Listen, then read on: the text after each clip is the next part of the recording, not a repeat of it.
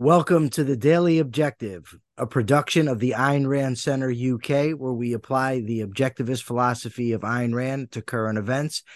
And we're still going to be applying that philosophy to the current events that are taking place in the Middle East, Israel, and Gaza. But before we get to that, well, first, let me tell you that um, doing the show with me today is Jonathan. How do I pronounce your last name? I don't want to butcher it. it's Jonathan Daon. Okay. He said it himself. I don't have to. Wonderful. I thought Leibowitz was tough to pronounce. Before we get into that, we got some uh, the current events to talk about. I'll read the news to you. We have 105 Israeli soldiers have died in the ground invasion of Gaza. At least 20 soldiers were killed by friendly fire or accidents during the ground operation in the Gaza Strip, representing one fifth of all fatalities, according to data released by the IDF on Tuesday. The military said in a statement that efforts are constantly being made to prevent casualties from friendly fire and operational accidents by investigating these accidents and issuing lessons to thousands of soldiers in the Strip. And a tanker hit by a Houthi missile en route to Israel's Ashdod port. The risk to shipping routes posed by the Houthis represents a strategic threat to global maritime lanes in general and to Israel's maritime traffic in particular, with far reaching political and economic impacts, read a statement from the port's administration. Uh, Jonathan, do you have anything you'd like to comment on with the news that I just read? Well, I'm not a military expert. Uh, I would like to to add that I hope that th- these deaths have not been uh, for the sake of protecting our enemies' lives, which sometimes, unfortunately, they tend to be like that. But I hope, I know they're doing a fantastic job up there, and my hearts to their families um, of these soldiers.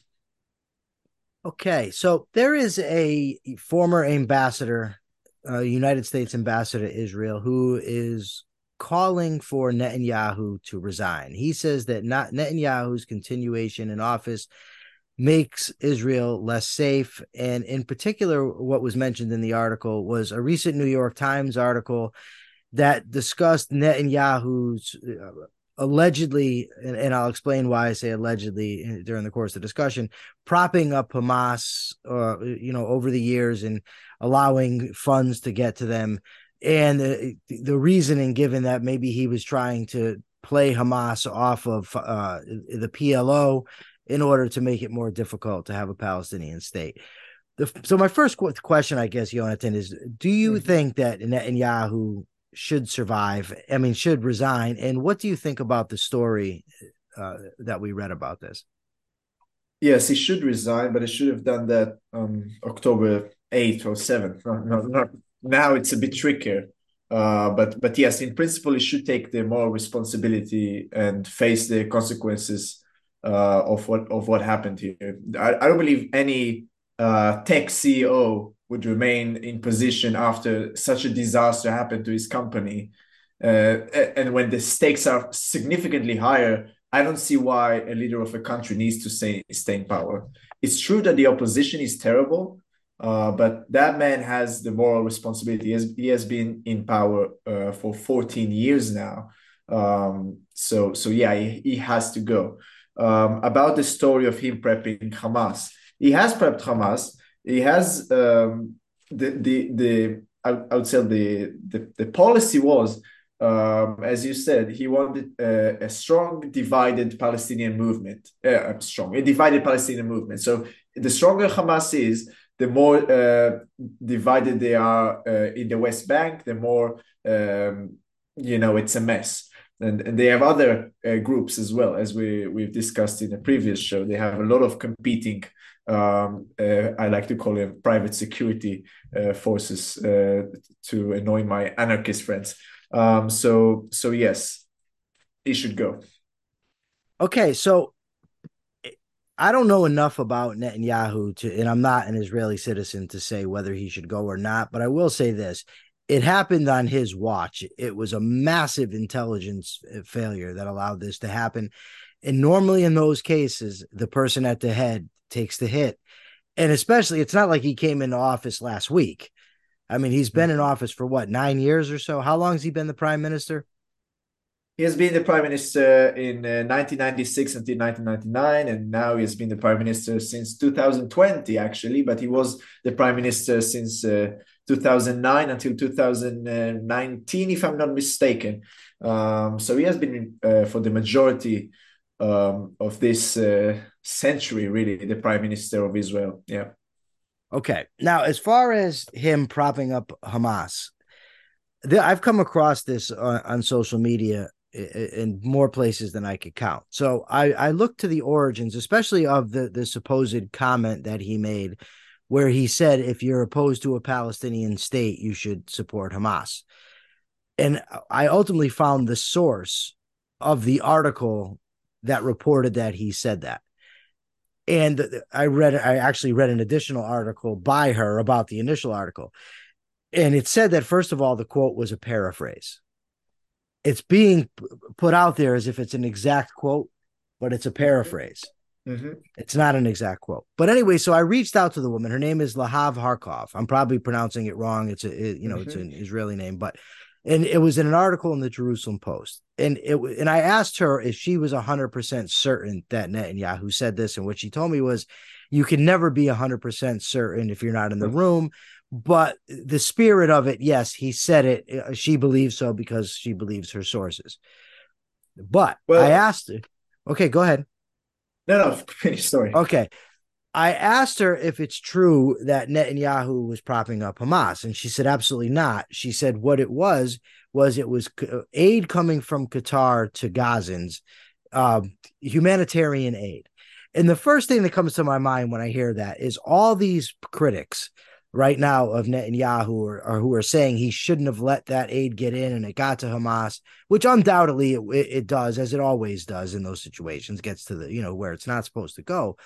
But if he said, no, we're not going to allow humanitarian aid to go from Qatar into Israel, I mean, into Gaza, there would have been an uproar about that, probably from the same people who are criticizing him now. But as to the quote about supporting Hamas to prevent the Palestinian state, the way that she understood it was that he has critics from the right. His right wing critics were criticizing him for allowing the aid to get into Gaza. And his response to them wasn't that this was his policy to prop up Hamas, but he said to them, if you are opposed to a Palestinian state, then you shouldn't oppose this. You should support it because it ultimately does weaken the chances. But not that that was his intention and given that she was the source of the story, I'm more inclined to trust her uh, version of events than I am the people who are mis who are misquoting Netanyahu all over social media. But again, I'm not an Israeli. I'm not there. So what what is your take on what the woman told me? Well, I think I think the most important thing is to look at the actual facts and the history, right? So yeah. Netanyahu, uh, on his first term, he had uh, an agreement with Yasser Arafat called the Wye Agreement, 1998, where they okay. agreed to to open an international airport in Gaza. There was a period when there was an international airport in Gaza.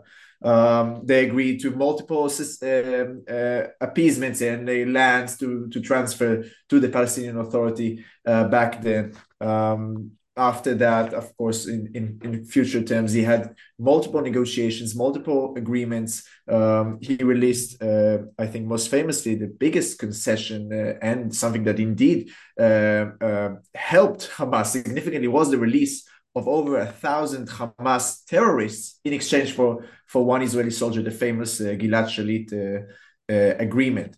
Um, and and you have these uh, suitcases full of Qatari dollars. Yes, there was this was Qatari dollars, but but this was the policy. They they let them in. The Mossad agents flew to Qatar to bring these suitcases. Uh, imagine that Mossad agents flying to Qatar to bring suitcases and driving them to Gaza to give them uh, to the hands of these murderers who killed, who has the blood of Israelis on their hands. So so I don't know about specific quotes. This is just the history.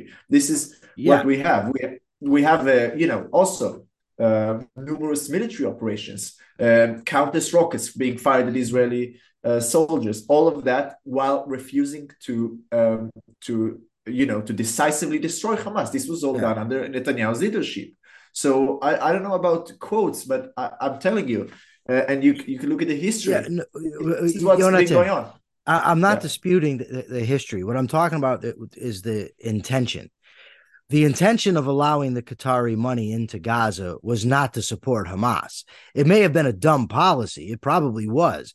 And it may have gotten into Hamas's hands. But Netanyahu wasn't some evil genius behind the scenes trying to Right, support right, Hamas right. but and that's what's being claimed and it's also uh, in part being claimed in a, a nefarious way as if it was this evil intent i don't think it was good i, I agree all that stuff happened but netanyahu for whatever failures he had is not trying to support hamas Well, he's he's a pragmatist, right? He doesn't have any any principled uh, a view.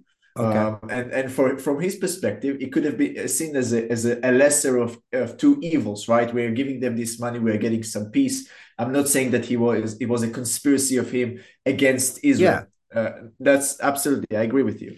Um, and, and regarding regarding if Qatar intended this to be humanitarian money, allow me to question that. Qatar has a oh a them very- yes. I'm talking about netanyahu. I'm talking Yeah, about yeah. israel israel's yes, stake stake in this. Because I, I don't I, right like at the beginning of this war when they weren't allowing aid in everybody criticized Israel for not allowing humanitarian aid to the people they're at war with I mean well not to the, the civilians I'm not saying they're at war with them but to the the territory in which the people they're at war with are residing.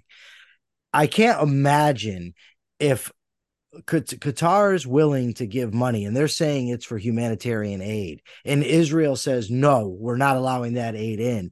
The whole world would have been in an uproar about that they would have said they're they're allowing these people to starve they're allowing them to, to, to go without food and water in, in- without proper shelter all that sort of stuff would have been what they were saying i'm only i'm not i'm not defending netanyahu so much as i am pointing out the inaccuracies and hypocrisy of some of his enemies That's true. That's true. There's a lot of inaccuracies, there are a lot of hypocrisies. Um, I, I agree with you on that, but it still doesn't change the fact that it was wrong, right? And I Oh, think no that's the doubt. most important thing. Yeah. Yeah I, i'm i i can't say i'm 100% because i don't know much about what the the effects of the policy but on the face of it it looks like a dumb policy to me. Because of what you said because you could intend the money to go to humanitarian aid all you want. Ultimately it's going to end up in the hands of hamas. Even if it's a case where hamas now doesn't have to spend its own money uh, on infrastructure and things of that nature so they can spend it mil- mil- you know spend it militarily it's still going to redound to their benefit i just don't know enough to where i'm willing to say 100% i know it was a horrible idea obviously you're more well positioned to, to do so Yes. so yes. what and, and what would be the yeah. result uh uh Jonathan if Netanyahu say he resigns tomorrow it's not Mhm. going to happen I got it but say he does what happens next? Like in America for instance if the president resigns the vice president takes over. If Netanyahu resigns what's the next step and what's likely to come of it? Uh, well, one of his uh, Likud party uh, members will take over. They'll, I'm sure they'll decide exactly who that might be, and hopefully it'll be a less uh, uh, di- divisive figure because Netanyahu is very hated uh, in the is very is like dividing the country 50-50. You either hate him uh, fearlessly or you or you admire him. You, you call him the King Bibi. Um, so hopefully someone who's more uh, widely accepted among the Israeli public, especially in these uh, dire times. Um, so that's what's likely to happen. But you know, uh, if he resigns, which he'll obviously never do. So um, yeah. Uh, we have a super chat, a super chat coming from Bonnie Bertrand for 99 cents. Thank you very much, uh, Bon- uh, Bonnie. Jonathan, I got to ask this. What, what is Bibi? I, I've been hearing this nickname for over 20 years. What does it mean? Where Yeah. does it come from? Well, uh, his name is Benjamin, and Bibi is BB Benjamin. You know. Oh, that's like a nickname for anybody named Benjamin. Uh, Oh, so- well, uh, I think it's a unique thing for him. I, I I never heard anyone else. Maybe it was before he was prime minister. It was more common for Benjamins, but I don't know more than that. Okay, so eh, do you think if there was someone else at the helm, somebody else from the Likud party, there would be a better chance of eradicating Hamas? So so that's that's an at the helm. that's an important that's an important issue. Most most people uh, in Israeli politics are the same. Uh, you have uh, even though with the opposition party, you have Gantz, you have Lapid. They're all the same. Especially Gantz, who was uh, the the chief of uh, chief of military staff.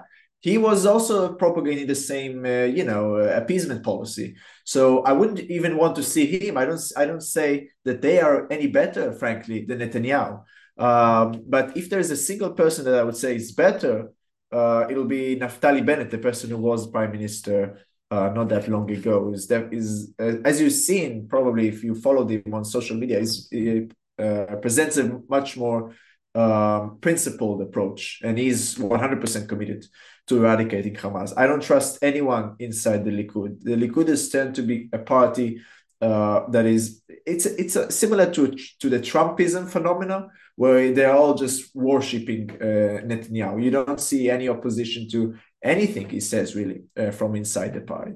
So so I, I think that's the only person I would like to see, but um, unlikely. But actually, he's been gaining popularity. He was very hated when he was prime minister, and now I think he's much more popular. So who knows? Maybe in the next election. I got to tell you, from uh, my vantage point as an American, it seems less and less likely, almost by the day, that Israel's actually going to do what's necessary to root out Hamas, regardless of who's in there. Am, am I way off on this, or is that the sense in Israel as well that the, the chances of him of Israel doing this right, it's just not going to happen? Well, yes, um, I, I I'd agree with you, uh, but I would hope that we will get as close as possible there, and hopefully um, something uh, could could actually help it make it less bad. Uh, the U.S. I think is is very bad uh, in this sense. Is probably the worst influence on moving Israel away from eradicating Hamas, despite its uh, support. Um, and and yes, I, I, I do agree with you. I think it will probably end. We'll, we'll be very close. We'll be very close, and then we'll say, okay, that's enough. Uh, let's go back. Um, let's have a ceasefire. Um, let's end the bloodshed, and then it's the, the, clock will only start ticking until the next attack. So um, it will be it will be terrible. But but I, I do I, I would like to add that in in Israel, the voices from inside Israel, I do hear a lot of voices you can see them in the media of uh, ex uh, high ranking generals even saying that Israel has to be more aggressive, Israel has to be decisive. We have to ignore the Americans. We have to do what's necessary. So, so maybe I'm wrong. Hopefully, I'm wrong. I'm glad you mentioned ceasefire because we have a question from a member in the chat. Is Netanyahu adamant about no ceasefire? And are there any opposition leaders that might accept the ceasefire? nobody will accept the ceasefire in Israel, um, not in a, for the exchange, at least for uh, all of the hostages, at least that, a temporary ceasefire. Nobody will accept a permanent ceasefire. I, I didn't hear any voices like that from the mainstream politicians. Uh, what was the other part of the question? It, it, well, it's it, it's you answered both of them by saying nobody will accept it. The first part was, "Will Netanyahu? Is there any chance he'd accept the ceasefire?" And the well, second one, any opposition yeah, yeah. leaders that might accept it. You said nobody will, so I don't that, think so. But Netanyahu, that. Netanyahu, when he said, whatever you say, whatever you hear him say something, you always have to take it with a pinch of salt because of his track record of uh, not standing up to his word. But I think if you look at the Israeli public, you can you look at the streets, you can look at the the, the protests, you can see if inside Israel of hostage families, for example, uh, I I really doubt that there will be something like that. I got a question for you as an Israeli, Yonatan. Yeah. If you could snap your fingers and get the ideal solution, what would it be? Would it be uh, one state of Israel in which Palestinians could live as citizens? Would it be a two state solution? How, how, would you have it and why? Like, what would be the best and why do you think so? It's a million dollar question, isn't it? Um, so, so what will have to be done uh, when it comes to uh, Gaza and the West Bank? It's important to also mention the West Bank has the same danger as it has in Gaza. True, they don't have missiles, but they have lots, lots of guns. They have lots of uh, weapons, and they're ready to take arms. A lot of them are against uh, Jews, as they have always been. Um, so, so what needs to be done is Israel has to to occupy Gaza. It has to de, uh, demilitarize it completely. It has to pacify the population, and then what needs to be done is to uh, give them the incentives to leave to Europe if they want to, to leave to Europe, to Africa. There are many countries in Europe that will accept them, such as Scotland, for example. And uh, and control the, the area until it's uh, peaceful, until it doesn't hold any any risk to to Israelis. Israel does not need Gaza. We don't need another settlement in Gaza, and, I don't think nobody in Israel really wants that, except from the very fringe uh, extremists. So, so what we need is to to have a military control there. If they want to immigrate to Israel, if they want, I'm for I'm for pre, uh, you know, free immigration. So if they want to accept uh, Israeli uh, democracy and you know Western values and all that, I'll, I'll be happy to have them as uh, as um, law abiding citizens. I have no problem with that. Uh, but but you know, after what we've seen on October seventh, there has to be a profound um, effort to uproot all the terrorist uh, uh, inclinations of the population, all the terrorist supporting inclinations they have, because a lot of them do support October 7th. And, um, and hopefully the next generation will be uh, West, uh, Western values admiring, peace loving people, such as the Israelis are. What are your uh, thoughts? I'm glad I have someone here from Israel. What are your thoughts on the settlements? Because I've studied a lot of Israeli history, but when it comes to the settlements, I just don't know. I mean, are these? Is it immoral that the Israelis are settling in the West Bank? Are are these? It's something that the government shouldn't allow, should protect. Like, what is going on there? Well, it's a bit of a wild west, uh, and it, uh, it the fact that you're confused about it reflects that. It's a bit of a mess what's going on there. I was actually in the west bank last week. It was quite an experience. Um, so it really depends from case by case right? There are full cities that are uh, for you know have been established for decades on land that was acquired uh, through various means. Some of the land was unlawfully taken and in most of these cases, there have been court cases in Israel. And some of the land has been returned, some financial compensation has been uh, given. Some of the instances, the land was empty and they just settled there. And, you know, they built civilization there. They built cities, they built their factories, they built industry. They, they made, it, made it their own property. Um, so so it, it really depends from a case by case scenario. But most of them are, I think, moral. Uh, they are uh, uh, people with Western values, uh, most of these uh, settlers, some of them are really fringe and very, um, I would say, uh, ultra religious and with nationalistic elements too, which is, I think, the worst kind uh, that you can find here. Um, and they also, some of them are engaged in, in heinous crimes towards their, their Palestinian neighbors. And but they, the, the difference between Israel and Palestine is these people are prosecuted by Israel. Israel is a, is a rule of law. You can't just throw rocks at uh, Palestinians in Israel without having consequences. It's not the same in, in Palestine. If you throw stones, or if you, or even more, if you go across the border and stab an Israeli soldier, you you're not only uh, being treated as a hero, but you have streets named after you. You get you get, pension and all that. So so that's that reflects the basic difference. Uh, but but yeah, most of these I would say are lawful. But but you know it, also reflects the lack of uh, willingness to make decisive action by the Israeli government. This should never have been this this way. We should have shouldn't have done Oslo. We shouldn't have uh, created the Palestinian Authority to begin with. So uh, it's all you know.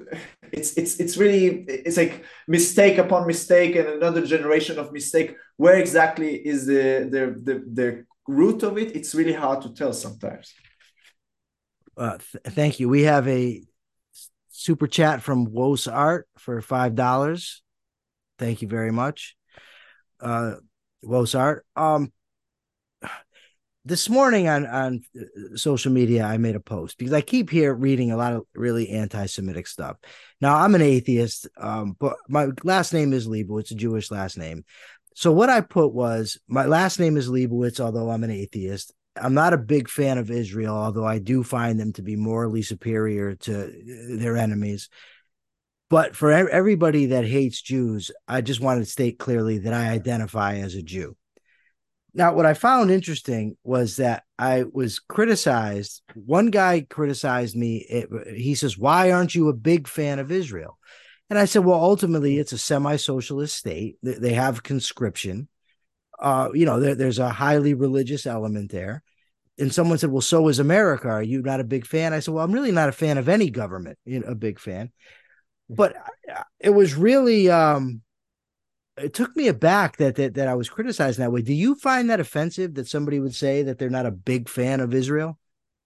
I say that all the time. I say that to my Israeli friends. We all say that. We all say that. Yeah. We, we, we, we hate so many things about this country. I, I go on and on about uh, social security and the amount of income tax that I have to. We do have upcoming shows. Our upcoming shows at 6 p.m. UK time, the reality show. There is a link in the chat. At 7 p.m. UK time, the Fountainhead Book Club for ARC UK members. So that's what we have coming on. I'm sorry for the chaos that ensued. I, I we are in times of chaos. That's, yes, thank that's you for a great thank you for a great show.